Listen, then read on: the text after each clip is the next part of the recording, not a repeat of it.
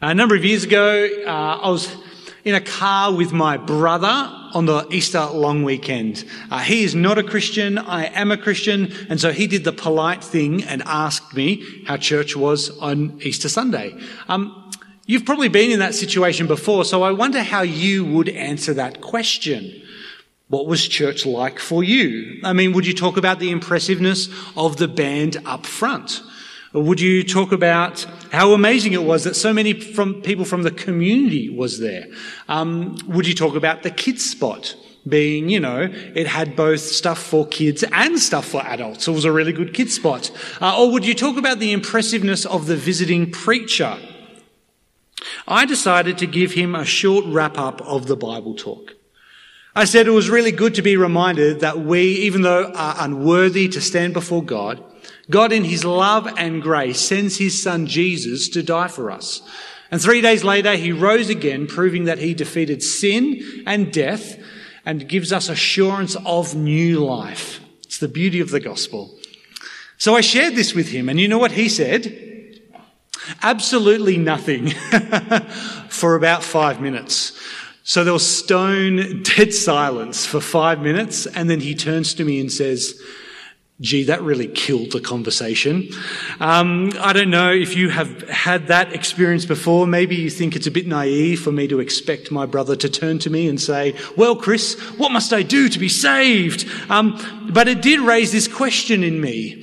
I mean, why isn't the gospel more impressive? Why aren't I more persuasive?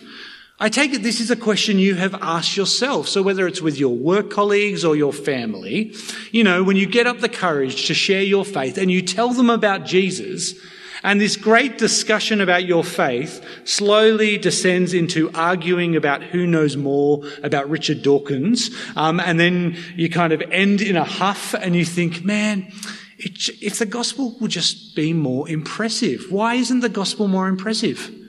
Why aren't I more persuasive? Or maybe you're here tonight and you're not a Christian, and we're so glad that you've joined us. And this is something you're thinking through tonight. I mean, the people are in this building seem like pretty ordinary people. Don't look. Um, uh, this guy up the front, this hipster from Sydney, he's not that impressive. And the Christian message, this guy Jesus, he doesn't seem too impressive. Why can't the gospel be more impressive? It's a question that comes from our Bible reading. Did you notice that? Have a look at verse 18 again. Paul says, For the message of the cross is foolishness to those who are perishing. But to us who are being saved, it is the power of God. And again in verse 22, Jews demand signs and Greek look for wisdom, but we preach Christ crucified, a stumbling block to Jews and foolishness to Gentiles. The message of the cross is foolishness. It's a stumbling block. But why isn't it more impressive? It's a problem that we face today, and it's a problem that the Christians in Corinth were facing in the first century as well. You see, the city of Corinth was a city that prided itself on its spirituality, its sexuality, and in particular this week, its wisdom. The celebrities of the day were these traveling preachers that would roll into town and like UFC fighters, well, they're philosophers, so they're kind of not like UFC fighters, but, you know, they would battle one another, they would debate one another, and their power and impressiveness were seen in their human wisdom, their rhetoric, and their ability to persuade people. And so this cultural assumption was brought into the people as into church um, as people went to church. And so people thought that the power of um, the gospel wasn't in God, but it was in these fancy preachers and in their rhetoric and in their human wisdom. And so Paul writes to correct these problems. Big idea tonight. The gospel is unimpressive so that we may see the power of God. Now, as a Christian, saying the gospel is un- unimpressive sounds strange. So tonight, I want to give you three reasons why the gospel is unimpressive. The first one, to expose the foolishness of the world. Have a look at verse 18 again. Paul says, For the message of the cross is foolishness to those who are perishing, but to us who are being saved, it's the power of God. If we were to keep reading to chapter 15, we would see that this message is that Christ died for did you come up? Thanks. That Christ died for our sins according to the scriptures, that he was buried, and that he was raised on the third day according to the scriptures. This is the message that Paul preached when he was first in Corinth. But by Corinthian standard, it's not a popular message. This message is a message of humility.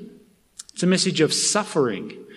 It's a message of sacrifice and a horrific death. It is a shameful message in the first century.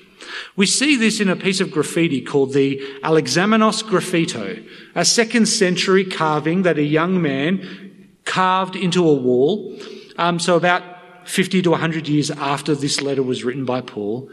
It's a picture of a um, crucified donkey headed figure. The inscription reads, Alexamenos worships his God.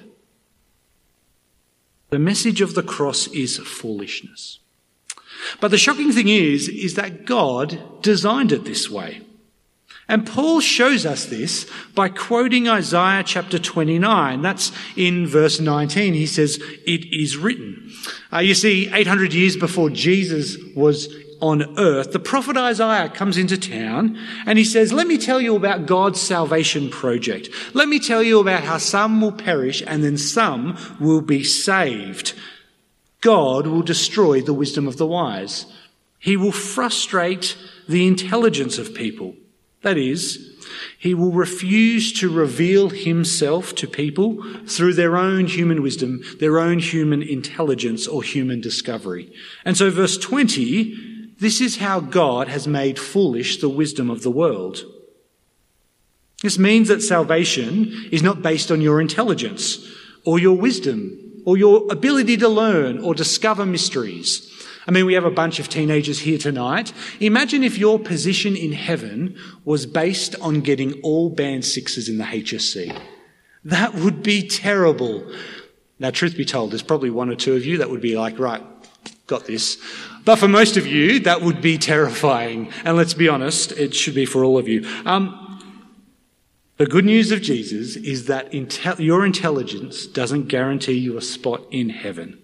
That is, heaven is open to all people, regardless of intelligence. What's it based on? Have a look at verse 21. For since the wisdom of God, so sorry, for since in the wisdom of God, the world through its wisdom did not know him, here you go, God was pleased through the foolishness of what was preached to save those who believe. God's plan is first to refuse to be discovered by human wisdom. And then the irony is that he will be revealed, he will be found, he will be known through the preaching of the message that is foolishness to the world. That's how people are saved. Now, does that mean that God is anti-learning, anti-intellectual and anti-science? Well, no. God is not anti-intellectual. God is not anti-science. God is not anti-learning, but God refuses to be revealed by human discovery or caught in the human intellect. And the problem is that we still hold worldly wisdom and human intellect to such a high regard. We still put a lot of stock in the wisdom of the world. I guess one of the big questions from this passage is why? Why do we still put stock in human wisdom? So that's the question that I have for you. So what you're going to do now is turn to the person next to you, ask them, why do people put so much stock in the wisdom of the world? And I'm going to give you a minute to discuss it.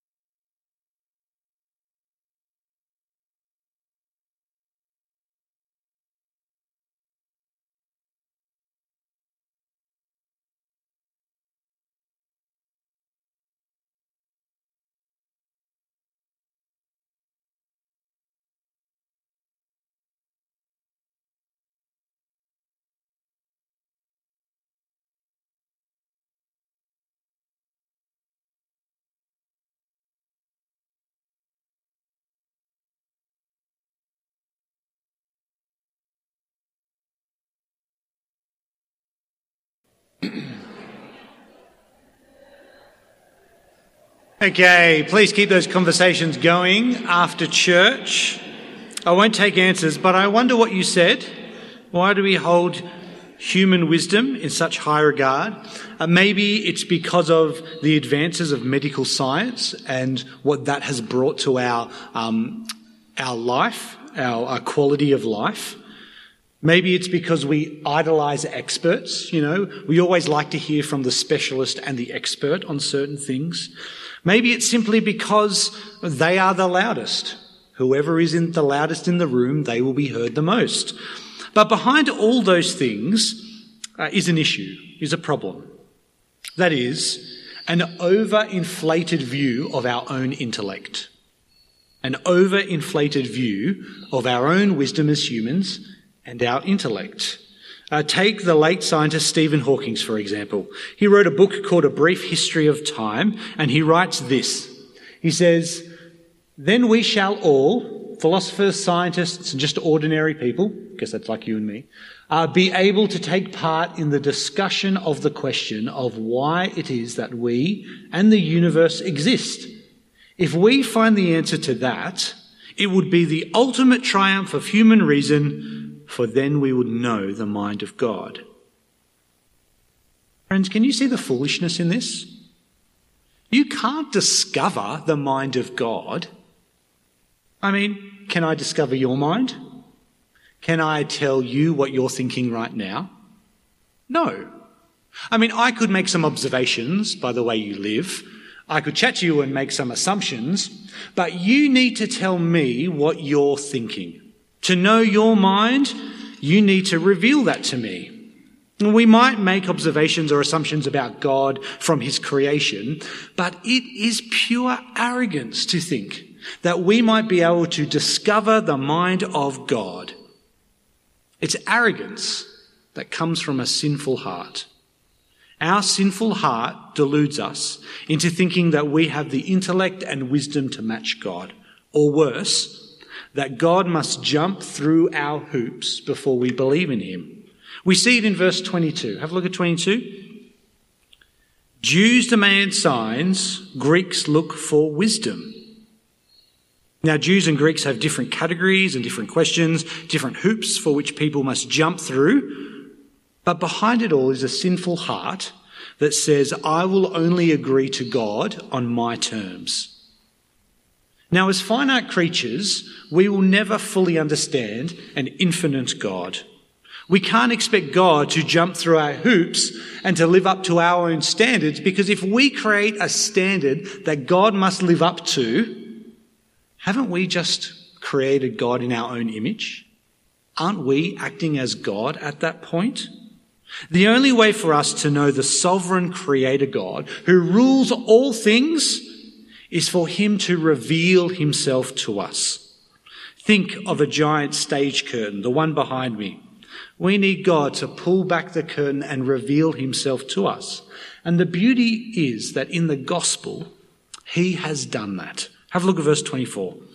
But to those whom God has called Jews and Greeks, Christ is the power and wisdom of God. While God frustrates the wisdom of the wise, He has not left us alone in the dark. God has revealed Himself to us in His Son Jesus. So if you want to know what God is like, you look to Jesus. And in His death on the cross, He pays for our sin.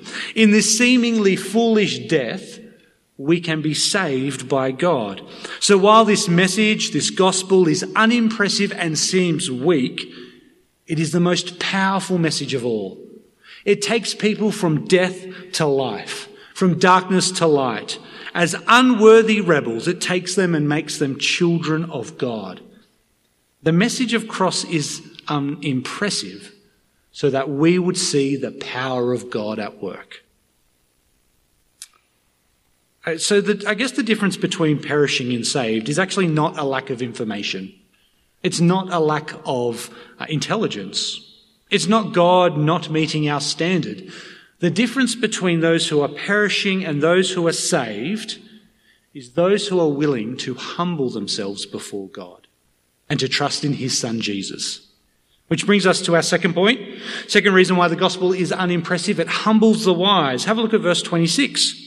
Brothers and sisters, think of what you were when you were called. Not many of you were wise by human standards. Not many were influential. Not many were of noble birth. But God chose the foolish things of the world to shame the wise.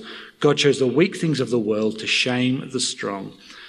Paul moves from the world to the Corinthians. As the church that he planted, he intimately knows the people who are there and he knows what their lives are like. He knows what they were like before they met Jesus and now what they're like after they've met Jesus.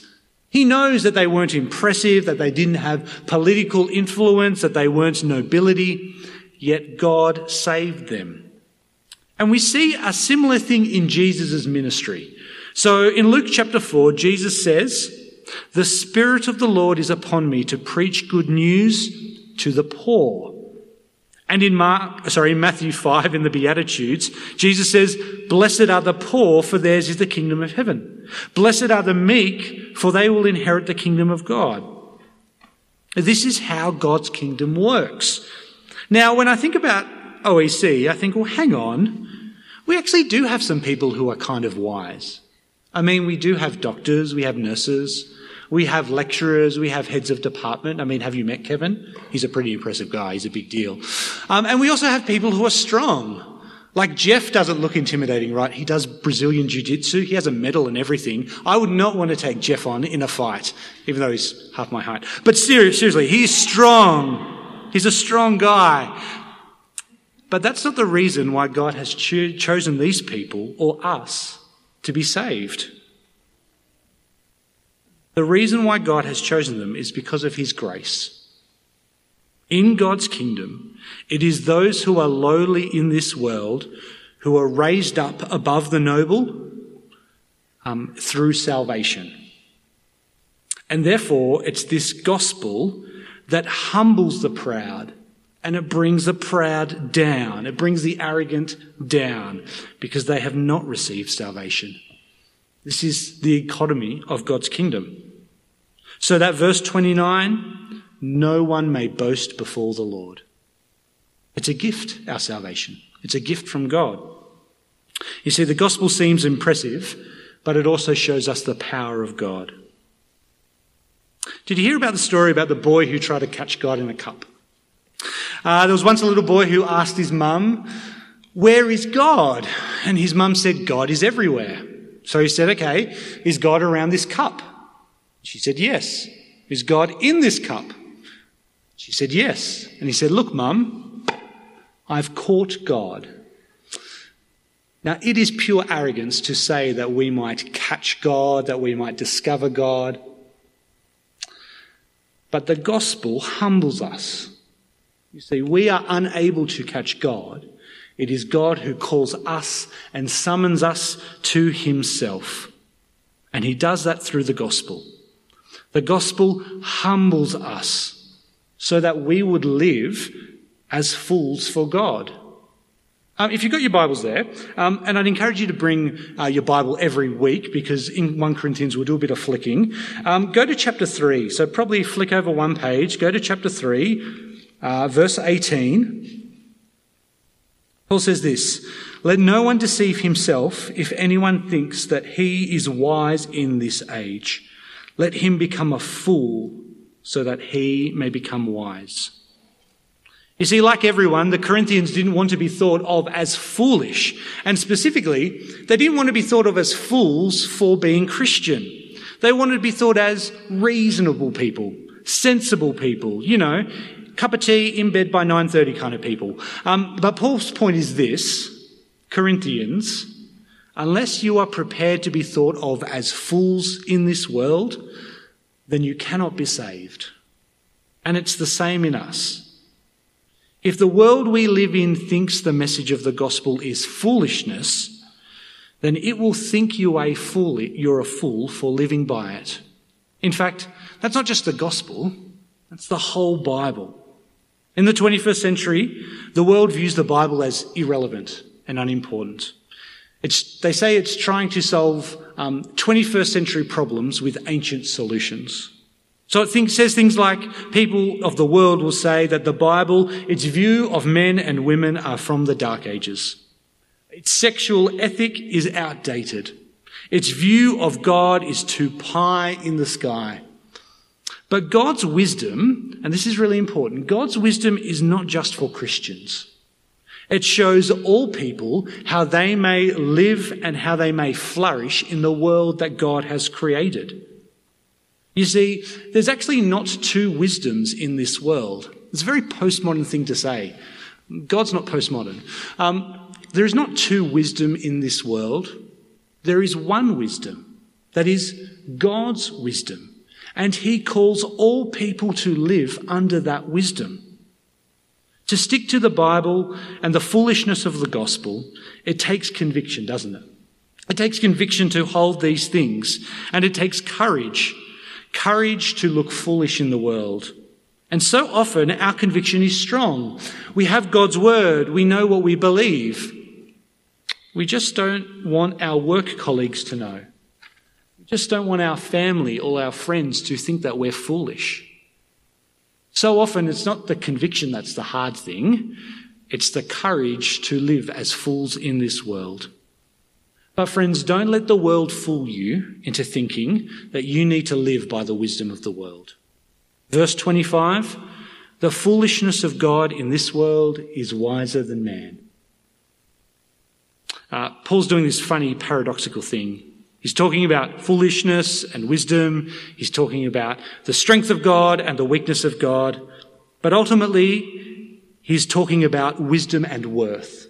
What is the wisdom of greatest worth?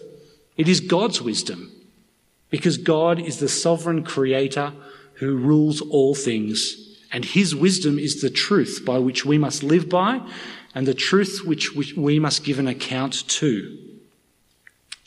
Now, if we go back to the passage, third reason why isn't the gospel more impressive? So that we may see the power of God. It's the big idea tonight. Have a look at chapter 2, verse 1. Paul says, And so it was with me, brothers and sisters, when I came to you, I did not come with eloquence or human wisdom as I proclaimed to you the testimony about God. For I resolved to know nothing while I was with you except Jesus Christ and Him crucified.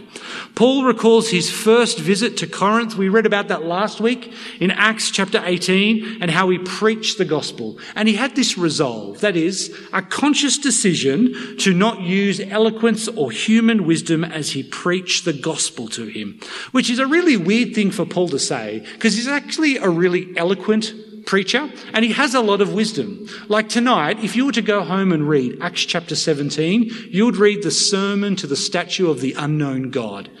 That is a very wise sermon. He knows a lot about philosophy, about Stoicism, empiricism, um, sorry, Epicureanism. Um, he's a very wise and eloquent preacher. But when he rolls into Corinth, he sets that aside. Paul has great knowledge and knows impressive philosophy, but as a matter of deliberate intention, he decides not to use it.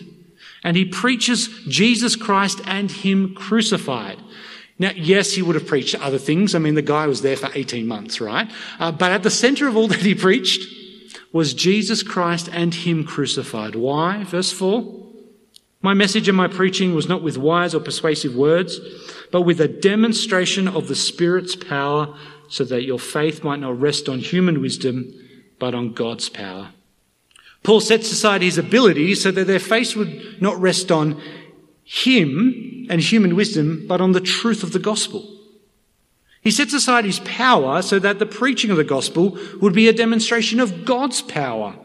And most importantly, he sets aside his impressiveness so their own conviction would not be because of how good he is, but how powerful God is. Friends, if the gospel is so impress- so unimpressive, can I ask you tonight, why do you believe? If the gospel exposes the foolishness of the world and humbles the wise, then why do you believe? It's because of the power of God. As the gospel is preached, God's Spirit is at work. God's Spirit has convicted you of the truth of His gospel. God's Spirit has convicted you of your need to repent of your sin and to trust in His Son. Why is the gospel unimpressive ultimately? Because it shows us the power of God. I mean, um, as we think through application, what would it look like for us to do this at church? Uh, 1 Corinthians is written to a church. It's not our church, so we're not the first audience of this letter. But as we read it today, um, like 2,000 years later, how do we kind of put this into action in our church? I think two things to think about. First, we must not resort to eloquence or human wisdom, but the truth of God's word, the Bible. Every time God's word is preached, God's power, His Spirit, is at work.